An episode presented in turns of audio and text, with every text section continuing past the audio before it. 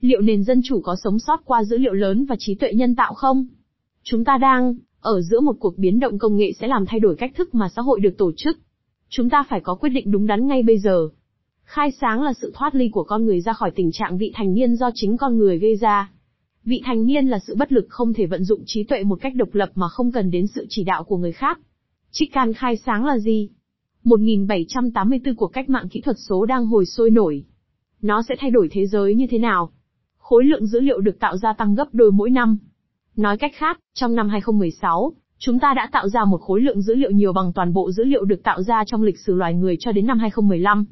Mỗi phút chúng ta tạo ra hàng trăm ngàn cuộc tìm kiếm thông tin trên Google và đưa tin lên Facebook.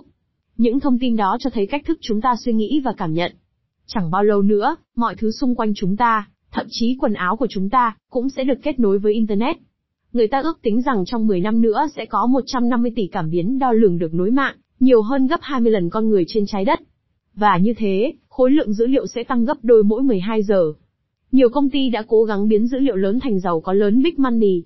Mọi thứ sẽ trở nên thông minh, chẳng bao lâu nữa, chúng ta không chỉ có điện thoại thông minh, mà còn có nhà thông minh, nhà máy thông minh và thành phố thông minh. Liệu chúng ta có nên kỳ vọng là kết quả của những phát triển này sẽ dẫn đến những quốc gia thông minh và một hành tinh thông minh hơn không? Thực vậy, lĩnh vực trí tuệ nhân tạo đã tạo ra những tiến bộ ngoạn mục. Đặc biệt, nó đang góp phần vào sự tự động hóa việc phân tích dữ liệu. Trí tuệ nhân tạo không còn được lập trình theo từng dòng, ngày nay nó đã có khả năng học tập, từ đó liên tục tự phát triển. Gần đây, thuật toán DEFMIND của Google tự dạy mình làm thế nào để thắng 49 trận game Atari. Các thuật toán bây giờ có thể nhận ra ngôn ngữ và các mô thức viết tay gần giống như con người và thậm chí hoàn thành một số nhiệm vụ còn tốt hơn con người nữa. Chúng có khả năng mô tả nội dung của hình ảnh và video. Ngày nay 70% tất cả các giao dịch tài chính đều được thực hiện bởi các thuật toán. Nội dung các bản tin được tự động tạo ra một phần. Tất cả điều này đều có những hệ quả kinh tế cơ bản. Trong 10 đến 20 năm tới, khoảng một nửa các công việc của ngày hôm nay sẽ bị các thuật toán đe dọa. 40% của 500 công ty hàng đầu hiện nay sẽ biến mất trong một thập kỷ nữa. Chúng ta có thể dự kiến rằng các siêu máy tính sẽ sớm vượt qua khả năng của con người trong gần như tất cả các lĩnh vực, khoảng từ năm 2020 đến năm 2060. Các chuyên gia đang bắt đầu rung hồi chuông cảnh báo. Những người có tầm nhìn xa trông rộng về công nghệ, chẳng hạn như Elon Musk từ Tesla Motor, Bill Gates từ Microsoft và nhà đồng sáng lập Apple Steve Wozniak, đều cảnh báo rằng siêu trí tuệ là một mối nguy nghiêm trọng cho nhân loại, thậm chí có thể nguy hiểm hơn so với các loại vũ khí hạt nhân. Liệu điều này có gieo sự hoang mang sợ hãi không? Có một điều rõ là cách thức mà chúng ta tổ chức nền kinh tế và xã hội sẽ thay đổi về cơ bản. Chúng ta đang trải qua một sự biến đổi lớn nhất kể từ khi cuộc chiến tranh thế giới lần thứ hai kết thúc, sau quá trình tự động hóa nền sản xuất và tạo ra những chiếc xe tự hành, quá trình tự động hóa xã hội sẽ là bước tiếp theo. Với điều này, xã hội đang đứng ở ngã ba đường, đầy hứa hẹn với những cơ hội to lớn, nhưng cũng đứng trước những rủi ro đáng kể. Nếu chúng ta đưa ra những quyết định sai lầm, thì điều này có thể đe dọa những thành tựu lịch sử lớn nhất của chúng ta. Trong những năm 1940, nhà toán học người Mỹ Norbert Wiener 1894, 1964 đã phát minh ra điều khiển học. Theo ông, hành vi của các hệ thống có thể được kiểm soát bởi các phương tiện phản hồi thông tin thích hợp. Rất sớm, một số nhà nghiên cứu đã tưởng tượng ra việc kiểm soát nền kinh tế và xã hội theo nguyên lý cơ bản này, nhưng chúng ta không có sẵn công nghệ cần thiết vào thời điểm đó. Ngày nay, Singapore được xem là một ví dụ hoàn hảo về một xã hội được kiểm soát bằng dữ liệu. Những gì bắt đầu như là một chương trình để bảo vệ người dân của họ khỏi chủ nghĩa khủng bố đã kết thúc bằng việc gây ảnh hưởng đến các chính sách kinh tế và xuất nhập cảnh, thị trường bất động sản và chương trình giảng dạy tại trường học. Trung Quốc đang thực hiện một lộ trình tương tự. Gần đây, Baidu, một công ty Trung Quốc tương đương với Google, đã mời quân đội tham gia vào dự án China Brain Project, bộ não siêu Việt Trung Quốc. Nó bao gồm việc điều hành cái gọi là thuật toán học sâu về những dữ liệu mà công cụ tìm kiếm thu thập được về người dùng. Ngoài điều nói trên, nó còn lên kế hoạch về một kiểu kiểm soát về mặt xã hội. Theo những báo cáo gần đây, mỗi người dân Trung Quốc sẽ nhận được cái gọi là điểm công dân, mà theo đó sẽ xác định những điều kiện cần thiết để có thể nhận được các khoản vay, việc làm, hoặc visa du lịch sang các nước khác. Kiểu giám sát cá thể này sẽ bao gồm việc giám sát lướt Internet và hành vi của các quan hệ xã hội của người dân. Với người tiêu dùng ngày càng thường xuyên đối mặt với việc kiểm tra hạn mức tín dụng và với việc một số cửa hàng trực tuyến thử nghiệm bán hàng với giá cả được cá thể hóa, chúng ta đang đi trên một lộ trình tương tự ở phương Tây. Điều ngày càng rõ là tất cả chúng ta đều nằm trong tâm điểm giám sát của các định chế. Điều này đã được tiết lộ trong năm 2015 khi các nội dung chi tiết của chương trình Cảnh sát Kama của cơ quan mật vụ Anh đã được công bố công khai, cho thấy quá trình kiểm tra toàn diện việc sử dụng Internet của mọi người. Liệu Big Browser, đại ca có trở thành thực tế của ngày hôm nay? Xã hội được lập trình, người dân được lập trình. Mọi thứ đều bắt đầu một cách khá vô hại. Các công cụ tìm kiếm và các nền tảng giới thiệu đã bắt đầu chào mời chúng ta những gợi ý cá thể hóa cho các sản phẩm và dịch vụ. Thông tin này được xây dựng dựa trên những dữ liệu cá nhân và siêu dữ liệu đã được thu thập từ các cuộc tìm kiếm trước đó, các hành vi mua hàng và dịch chuyển, cũng như các tương tác xã hội. Trong khi về mặt chính thức, danh tính của người dùng được bảo vệ, thì trong thực tế, nó có thể được truy ra một cách khá dễ dàng. Ngày nay, thuật toán biết một cách khá rõ những gì chúng ta làm, những gì chúng ta nghĩ và cảm giác của chúng ta như thế nào, thậm chí có thể tốt hơn cả bạn bè và gia đình của chúng ta hoặc thậm chí cả bản thân chúng ta. Thường các lời giới thiệu được chào mời phù hợp đến độ các quyết định cuối cùng được cảm nhận như thể đó là những quyết định của chính chúng ta, mặc dù trên thực tế đó không phải là những quyết định của chúng ta. Trong thực tế, chúng ta đang bị kiểm soát từ xa ngày càng thành công hơn theo cách này. Khi người ta càng biết nhiều thông tin về chúng ta, thì chúng ta càng có ít khả năng được tự do đưa ra những lựa chọn của mình mà không bị người khác xác định trước. Nhưng điều nói trên sẽ không dừng lại ở đó. Một số nền tảng phần mềm đang chuyển động theo hướng điện toán có sức thuyết phục. Trong tương lai, khi sử dụng những công nghệ thao túng phức tạp, thì những nền tảng này sẽ có khả năng chỉ dẫn toàn bộ quá trình hành động của chúng ta, bất luận để thực hiện các quy trình công việc phức tạp hoặc để tạo ra những nội dung miễn phí cho các nền tảng Internet. Từ đó mà các tập đoàn có thể kiếm được hàng tỷ đô, la. Xu hướng đi từ việc lập trình các máy tính đến việc lập trình con người. Những công nghệ này cũng đang trở nên ngày càng phổ biến trong giới chính trị. Dưới chiêu bài cú hích, và trên quy mô rộng lớn, các chính phủ đang cố gắng hướng người dân theo một hành vi lành mạnh hơn hoặc thân thiện hơn với môi trường thông qua một cú hích, một hình thức gia trưởng hiện đại. Cái mới của các chính phủ muốn quan tâm chăm sóc người dân là không chỉ quan tâm đến những gì chúng ta làm, mà còn muốn đảm bảo rằng chúng ta làm những gì được họ cho là đúng. Cụm từ ma thuật cú hích lớn, là sự kết hợp giữa dữ liệu lớn với cú hích. Đối với nhiều người, điều này giống như một loại vương trượng kỹ thuật số cho phép một chính phủ cai trị quần chúng một cách hiệu quả, mà không cần phải để cho người dân dấn thân vào các tiến trình dân chủ. Liệu điều này có thể khắc phục được các nhóm đặc quyền và tối ưu hóa quá trình của thế giới không? Nếu có, thì người dân có thể được cai trị bởi một vị vua sáng suốt được trang bị dữ liệu, người có khả năng tạo ra những thành quả kinh tế và xã hội mong muốn gần như thể bằng một chiếc đũa thần kỳ diệu kỹ thuật số. Những thảm họa được lập trình trước. Nhưng nếu nhìn vào các tài liệu khoa học có liên quan thì chúng ta sẽ thấy rằng các nỗ lực để kiểm soát dư luận, theo nghĩa tối ưu hóa, phải chịu thất bại do tính phức tạp của vấn đề. Tính năng động của sự hình thành dư luận luôn đầy rẫy những bất ngờ. Không ai biết được cách thức chiếc đũa thần kỳ diệu kỹ thuật số, tức là kỹ thuật thao túng cú hích, nên được sử dụng một cách tốt nhất như thế nào. Điều gì được cho là một giải pháp đúng hay sai thường chỉ được thấy rõ sau một thời gian nào đó mà thôi. Trong đợt bệnh dịch cúm lợn của Đức vào năm 2009, ví dụ, mọi người đều được khuyến khích đi tiêm phòng. Tuy nhiên, ngày nay chúng ta biết rằng một tỷ lệ nào đó những người được tiêm chủng đã bị nhiễm một bệnh bất thường, chứng ngủ rũ.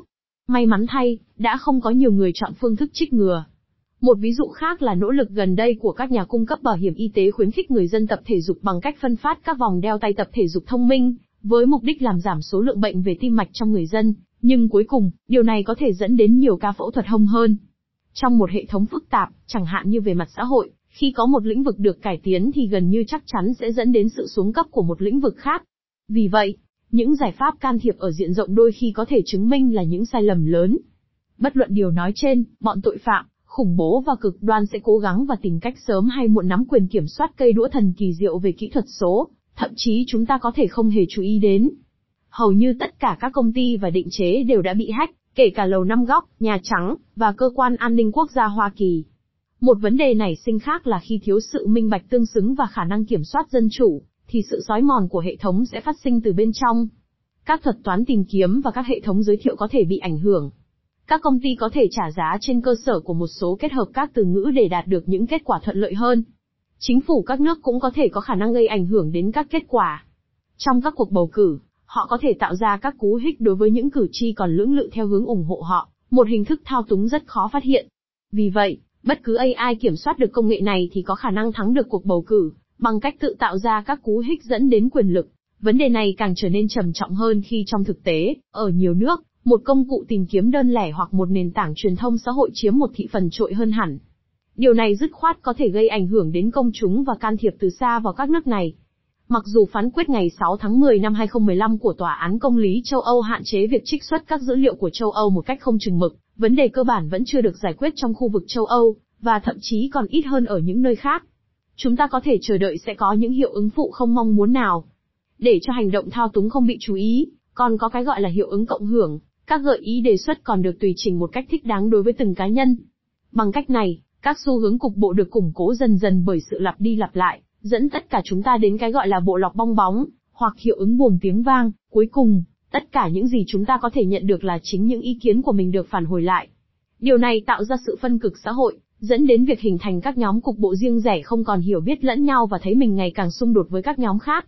Bằng cách này, những thông tin cá thể hóa có thể vô tình phá hủy sự gắn kết xã hội. Điều này hiện thời có thể được quan sát trong nền chính trị của Mỹ, nơi mà Đảng Dân Chủ và Đảng Cộng Hòa đang ngày càng xa rời nhau, đến mức mà các thỏa hiệp về chính trị đã trở nên gần như là điều bất khả. Kết quả là một sự phân mảnh, thậm chí là một sự tan rã, của xã hội. Do hiệu ứng cộng hưởng, một sự thay đổi dư luận, ở diện rộng trong xã hội chỉ có thể diễn ra một cách chậm rãi và từng bước. Các hiệu ứng diễn ra với một độ trễ thời gian, nhưng, chúng cũng có thể dễ dàng không diễn ra. Có thể xảy ra, ví dụ, một sự oán giận vượt khỏi tầm kiểm soát đối với các dân tộc thiểu số hoặc người nhập cư, tình cảm dân tộc quá lớn có thể dẫn đến nạn phân biệt đối xử, chủ nghĩa cực đoan và xung đột. Có lẽ điều thậm chí quan trọng hơn là việc các phương pháp thao túng làm thay đổi cách thức chúng ta đưa ra quyết định. Chúng không đếm xỉa đến những tín hiệu văn hóa và xã hội khác có liên quan, ít nhất là trong một thời gian tạm thời. Tóm lại, việc sử dụng các phương pháp thao túng, ở diện rộng có thể gây ra những thiệt hại nghiêm trọng về mặt xã hội, bao gồm việc bạo hành hóa hành vi trong thế giới kỹ thuật số. Ai phải chịu trách nhiệm cho việc này? Các vấn đề pháp lý. Điều này đặt ra những vấn đề pháp lý không nên bỏ qua, căn cứ vào các mức phạt tiền rất lớn đối với các công ty sản xuất kinh doanh thuốc lá, các ngân hàng, các công ty công nghệ thông tin và các công ty sản xuất kinh doanh ô tô trong vài năm qua. Nhưng, nếu có, thì luật nào có thể bị vi phạm? Trước hết, điều rõ nhất là các công nghệ thao túng hạn chế sự tự do lựa chọn. Nếu công cụ kiểm soát từ xa các hành vi của chúng ta hoạt động hoàn hảo, thì về cơ bản chúng ta là những nô lệ của kỹ thuật số, bởi vì chúng ta chỉ thực hiện những quyết định mà trong thực tế đã được người khác thực hiện trước. Tất nhiên, các công nghệ thao túng chỉ hiệu quả có một phần. Tuy nhiên, quyền tự do của chúng ta đang biến mất dần dần, nhưng chắc chắn trong thực tế, điều đó diễn ra đủ chậm đến mức người dân phản kháng rất ít, cho đến nay. Những nhận định sâu sắc của nhà khai sáng vĩ đại Immanuel Kant dường như tỏ ra thích đáng, ở đây. Trong số những thứ khác, ông lưu ý rằng một nhà nước mà cố xác định mức độ hạnh phúc của người dân là một nhà nước chuyên quyền. Tuy nhiên, quyền tự phát triển bản thân chỉ có thể được thực thi bởi những người có quyền kiểm soát cuộc sống của họ, điều này đòi hỏi phải có sự tự quyết về thông tin. Đây không gì khác hơn là các quyền hiến định quan trọng nhất của chúng ta.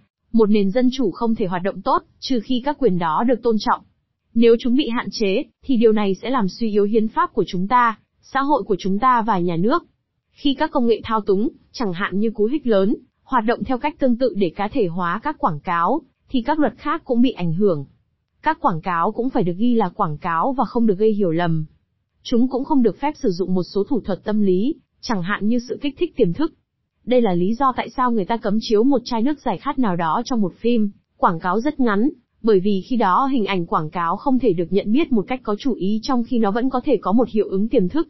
Hơn nữa, việc thu thập và xử lý các dữ liệu cá nhân, ở diện rộng hiện nay chắc chắn không tương thích với những luật bảo vệ dữ liệu được áp dụng tại các nước châu Âu và tại các nước khác. Cuối cùng, tính hợp pháp của giá cả cá thể hóa cũng là vấn đề đáng ngờ, bởi vì đó có thể là một sự lạm dụng thông tin nội bộ.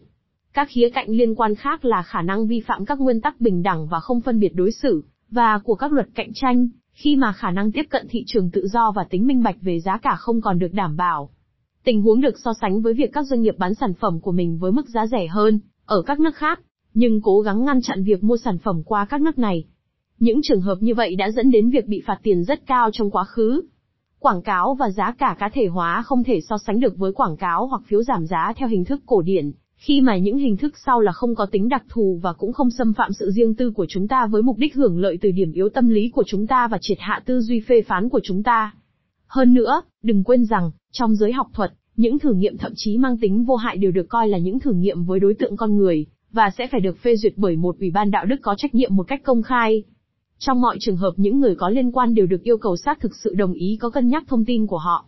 Ngược lại, một cú nhấp chuột để xác nhận đồng ý với nội dung của một thỏa thuận hàng trăm trang về điều khoản sử dụng, mà ngày nay đang là trường hợp diễn ra đối với nhiều nền tảng thông tin, là điều rất không thỏa đáng một cách đáng buồn.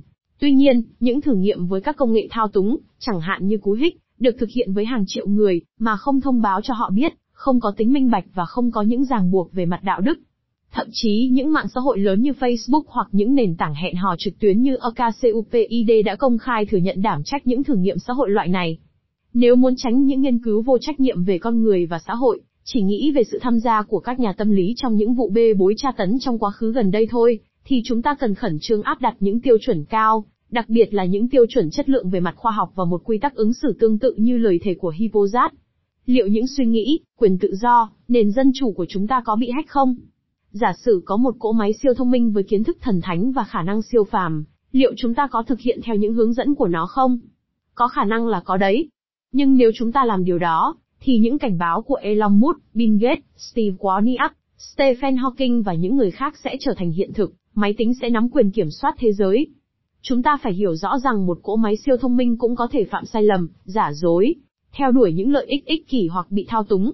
Hơn hết, điều đó không thể so sánh với trí tuệ tập thể phân tán của toàn thể dân chúng. Ý tưởng thay thế suy nghĩ của tất cả người dân bằng một cụ máy tính là điều ngớ ngẩn, bởi vì điều đó sẽ làm giảm đáng kể tính đa dạng và chất lượng của các giải pháp khả thi. Điều đã rõ là các vấn đề khó giải quyết của thế giới đã không hề giảm bất chấp cơn đại hồng thủy gần đây về dữ liệu và việc sử dụng các thông tin cá thể hóa, ngược lại đằng khác. Hòa bình thế giới là điều rất mong manh. Sự biến đổi khí hậu trong dài hạn có thể dẫn đến sự mất mát lớn nhất của các loài kể từ sự tuyệt chủng của loài khủng long. Chúng ta còn lâu mới khắc phục được cuộc khủng hoảng tài chính và tác động của nó đối với nền kinh tế. Tội phạm máy tính được cho là đã gây thiệt hại hàng năm lên đến 3.000 tỷ đô la Mỹ. Nhà nước và những kẻ khủng bố đang chuẩn bị cho một cuộc chiến tranh trên mạng. Trong một thế giới thay đổi nhanh chóng, một cỗ máy siêu thông minh không bao giờ có thể đưa ra những quyết định hoàn hảo. Xem hình 1, tính phức tạp mang tính hệ thống ngày càng tăng nhanh hơn khối lượng dữ liệu, trong khi bản thân các dữ liệu đang phát triển nhanh hơn khả năng xử lý chúng, và tốc độ truyền dữ liệu thì còn hạn chế. Điều này dẫn đến việc thiếu quan tâm đến kiến thức và thực tế cục bộ, những điều rất quan trọng để đạt được những giải pháp tốt đẹp. Các phương pháp kiểm soát cục bộ và phân tán thường hơn hẳn các phương pháp tập trung, đặc biệt trong những hệ thống phức tạp với các hành vi vô cùng khác biệt, khó dự đoán và không thể tối ưu hóa theo thời gian thực. Điều này đã tỏ ra đúng trong việc kiểm soát giao thông ở các thành phố, và thậm chí còn đúng hơn đối với các hệ thống quản lý xã hội và kinh tế của thế giới kết nối mạng và toàn cầu hóa, ở mức độ cao của chúng ta. Hơn nữa, có một nguy cơ là sự thao túng các quyết định bởi các thuật toán uy lực đã làm suy yếu cơ sở của trí tuệ tập thể, một trí tuệ có thể thích ứng với những thách thức của thế giới phức tạp của chúng ta một cách linh hoạt. Để trí tuệ tập thể hoạt động, việc các cá nhân tìm kiếm thông tin và đưa ra quyết định phải diễn ra một cách độc lập. Nếu các nhận xét và quyết định của chúng ta được các thuật toán xác định trước, thì thật ra điều này sẽ dẫn đến một sự tẩy não con người. Con người thông minh sẽ bị hạ cấp xuống chỉ là những người nhận lệnh, những người phản ứng lại sự kích thích một cách tự động. Nói cách khác, thông tin cá thể hóa xây dựng một bộ lọc bong bóng, xung quanh chúng ta, một kiểu nhà tù kỹ thuật số giam hãm suy nghĩ của chúng ta. Làm thế nào để có thể sáng tạo và tư duy bên ngoài chiếc hộp, trong những điều kiện như vậy? Cuối cùng thì một hệ thống tập trung hành vi kỹ trị và kiểm soát xã hội và sử dụng một hệ thống thông tin siêu thông minh sẽ dẫn đến một hình thái độc tài mới. Vì vậy, việc xã hội được kiểm soát từ trên xuống, dưới chiêu bài chủ nghĩa gia trưởng tự do, về nguyên tắc không gì khác hơn là một chế độ toàn trị với một vỏ bọc màu hồng. Trong thực tế, cú hích lớn nhằm làm cho nhiều người đồng ý theo một hướng, và thao túng các quan điểm và quyết định của họ. Điều này sẽ đặt cú hích trong đấu trường tuyên truyền và tước đi quyền công dân một cách có chủ định bằng cách kiểm soát hành vi. Chúng tôi cho rằng hậu quả có thể sẽ rất nghiêm trọng trong dài hạn, đặc biệt khi xem xét đến các hệ quả nói trên của một nền văn hóa bị sói mòn. Một xã hội kỹ thuật số tốt hơn là điều khả thi, mặc cho sự cạnh tranh toàn cầu diễn ra khốc liệt, các nền dân chủ nên khôn ngoan không ném bỏ xuống biển những thành tựu của nhiều thế kỷ. Trái ngược với các chế độ chính trị khác, các nền dân chủ phương Tây có lợi thế là đã học được cách thức đối phó với chủ nghĩa đa nguyên và sự đa dạng. Ngày nay, họ chỉ phải học cách thức làm thế nào để phát huy các điều đó nhiều hơn nữa. Trong tương lai, những nước này sẽ dẫn đầu trong việc đạt được một sự cân bằng lành mạnh giữa các doanh nghiệp, chính phủ và người dân. Điều này đòi hỏi phải tư duy mạng và thiết lập một hệ sinh thái, về thông tin, đổi mới, sản phẩm và dịch vụ. Để làm tốt việc trên, điều quan trọng không chỉ là tạo ra các cơ hội tham gia, mà còn phải hỗ trợ sự đa dạng. Bởi vì không có cách nào khác để xác định mục tiêu tốt nhất, chúng ta nên tối ưu hóa tổng sản phẩm quốc dân trên đầu người hay sự bền vững, quyền lực hay hòa bình, hạnh phúc hay tuổi thọ. Thường thì những gì được đánh giá là tốt hơn sẽ chỉ được biết đến sau khi đã thực hiện xong.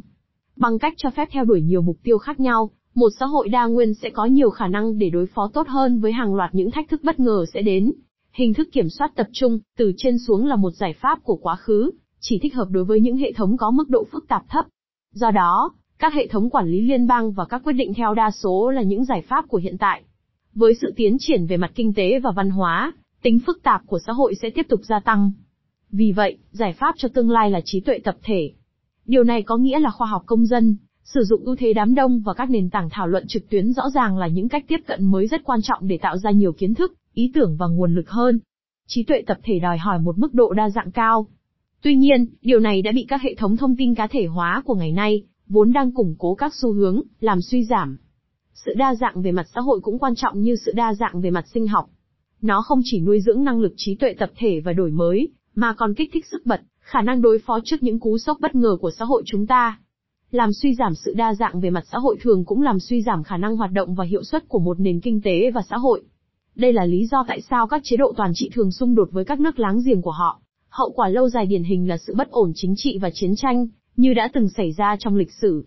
Do đó, tính đa nguyên và khả năng tham gia không nên được coi là sự nhượng bộ với người dân, mà là điều kiện tiên quyết thiết thực để phát triển mạnh đến những nền xã hội phức hợp hiện đại.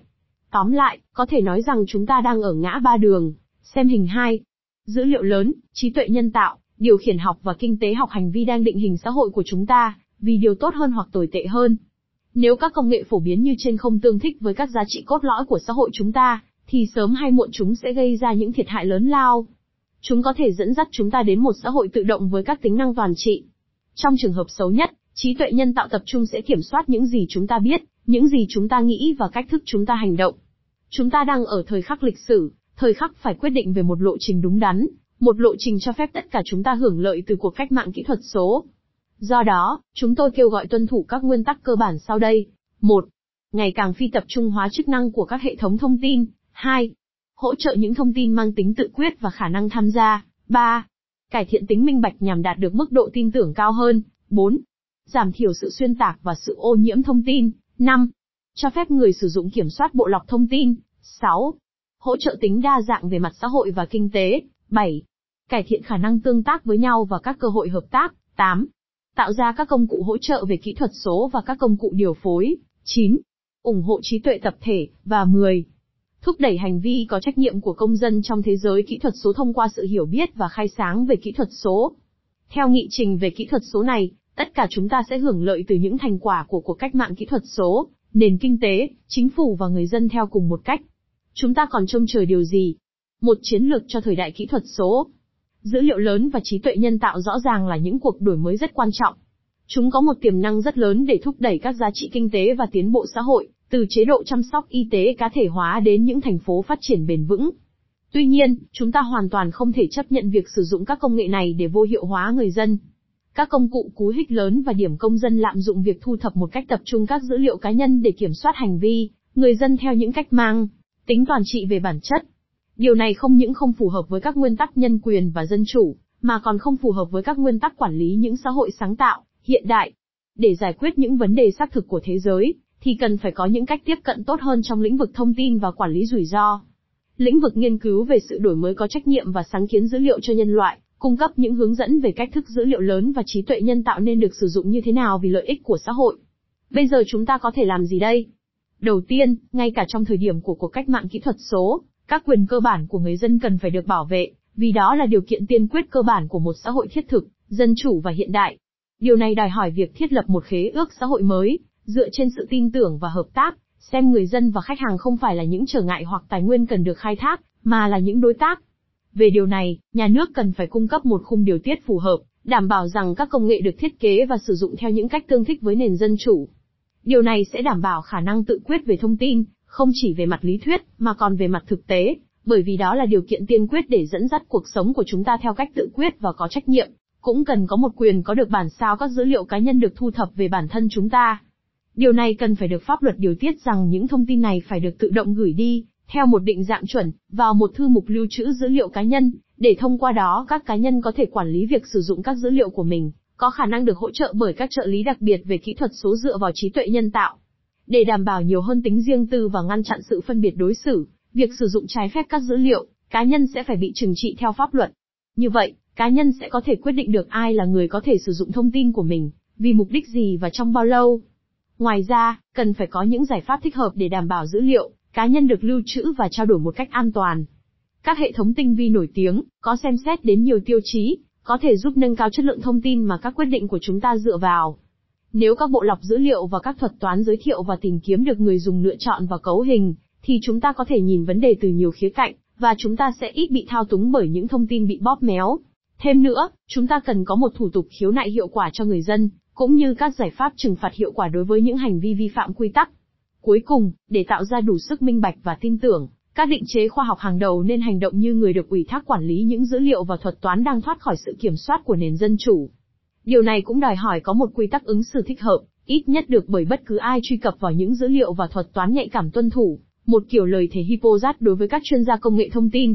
Hơn nữa, chúng ta cũng yêu cầu có một nghị trình kỹ thuật số để đặt nền tảng cho những việc làm mới và tương lai của một xã hội kỹ thuật số.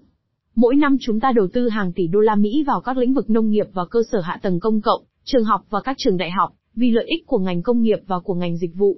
Như vậy, chúng ta cần đảm bảo những hệ thống công cộng nào để xã hội kỹ thuật số của chúng ta thành công. Đầu tiên, chúng ta cần có những khái niệm hoàn toàn mới về giáo dục.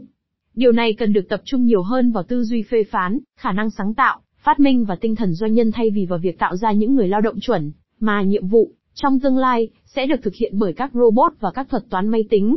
Giáo dục cũng nên cung cấp kiến thức hiểu biết về việc sử dụng công nghệ kỹ thuật số có trách nhiệm và có phê phán, bởi vì công dân phải nhận biết được cách thức thế giới kỹ thuật số đan chéo với thế giới vật chất. Để thực thi các quyền công dân một cách hiệu quả và có trách nhiệm, người dân không những phải hiểu biết về những công nghệ này, mà còn về những cách sử dụng nào là bất hợp pháp. Đây là lý do tại sao chúng ta cần nhiều đến sự hợp tác của các định chế khoa học, công nghiệp, chính trị, và giáo dục để làm cho kiến thức này được phổ biến rộng rãi. Thứ hai, chúng ta cần có một nền tảng tham gia dễ sử dụng để người dân có khả năng tự làm chủ, thiết lập các dự án của chính mình, tìm kiếm đối tác, tiếp thị sản phẩm và dịch vụ trên toàn thế giới, quản lý nguồn lực và nộp thuế và đóng tiền bảo hiểm xã hội, một loại chia sẻ kinh tế cho tất cả mọi người. Để bổ sung ý này, các thị trấn và thậm chí các làng mạc phải thiết lập các trung tâm cho những cộng đồng kỹ thuật số đang phát triển, chẳng hạn như các phòng thử nghiệm địa phương, nơi có thể phối hợp phát triển và thử nghiệm miễn phí các ý tưởng. Nhờ cách tiếp cận mở và sáng tạo được tìm thấy ở các trung tâm này, mà chúng ta có thể thúc đẩy các cuộc đổi mới trên cơ sở hợp tác và có quy mô lớn. Các hình thức cạnh tranh đặc biệt cũng có thể cung cấp thêm động lực cho sự đổi mới, giúp làm tăng tính minh bạch công cộng và tạo đà cho một xã hội kỹ thuật số có sự tham gia. Chúng có thể đặc biệt hữu ích trong việc huy động xã hội dân sự để đảm bảo các khoản đóng góp của địa phương cho việc giải quyết các vấn đề toàn cầu, ví dụ, qua chương trình Olympic khí hậu. Ví dụ, những nền tảng nhắm đến việc phối hợp các nguồn lực khan hiếm có thể giúp giải phóng tiềm năng to lớn của nền kinh tế tuần hoàn và chia sẻ, một nền kinh tế mà phần lớn vẫn chưa được khai thác. Với cam kết vào một chiến lược dữ liệu mở, các chính phủ và các ngành công nghiệp sẽ ngày càng làm cho dữ liệu có sẵn để phục vụ cho khoa học và mục đích công cộng, tạo điều kiện thích hợp cho một hệ sinh thái thông tin và đổi mới hiệu quả, theo kịp những thách thức của thế giới chúng ta. Điều này có thể được khuyến khích bằng việc cắt giảm thuế, theo cùng cách như đã được áp dụng tại một số nước đối với việc sử dụng các công nghệ thân thiện với môi trường. Thứ ba, việc xây dựng một hệ thống thần kinh kỹ thuật số, được điều hành bởi người dân, có thể mở ra những cơ hội mới cho Internet của vạn vật cần thiết cho mọi người và cung cấp những thước đo dữ liệu thời gian thực có sẵn cho mọi người. Nếu muốn sử dụng nguồn lực một cách bền vững hơn và làm chậm tiến trình biến đổi khí hậu, chúng ta cần phải đo lường các hiệu ứng phụ tích cực và tiêu cực của những tương tác của chúng ta với người khác và với môi trường của chúng ta. Bằng cách sử dụng các vòng lặp phản hồi thích hợp, các hệ thống có thể bị ảnh hưởng theo cách mà chúng đạt được những kết quả mong muốn bằng phương thức tự tổ chức. Để thành công, chúng ta sẽ cần đến nhiều hệ thống khuyến khích và trao đổi, có sẵn cho tất cả các nhà đổi mới kinh tế, chính trị và xã hội. Điều này có thể tạo ra những thị trường hoàn toàn mới và, vì thế, cũng là cơ sở cho một sự thịnh vượng mới.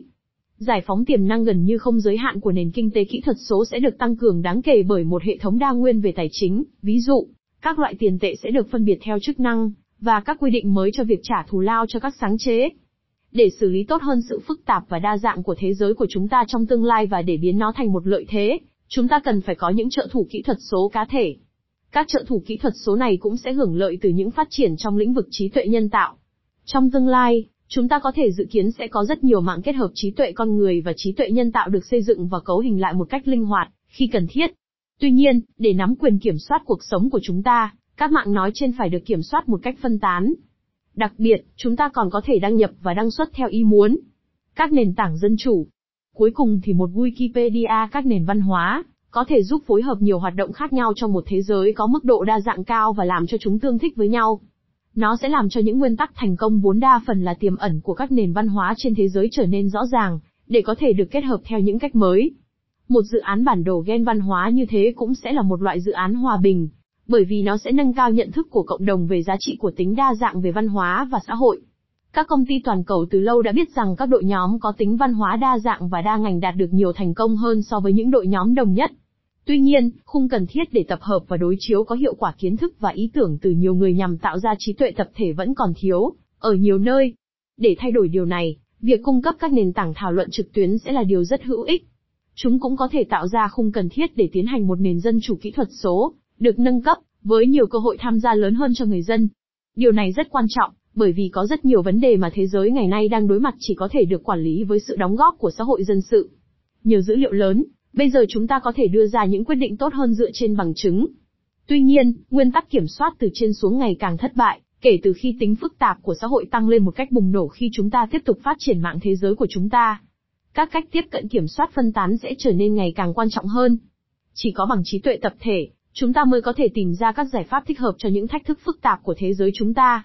Xã hội chúng ta đang ở ngã ba đường, nếu các thuật toán mạnh hơn bao giờ hết bị kiểm soát bởi một vài người ra quyết định và làm giảm quyền tự quyết của chúng ta, thì chúng ta sẽ rơi trở lại vào phiên bản chế độ phong kiến 2.0, khi mà những thành tựu lịch sử quan trọng sẽ bị mất đi.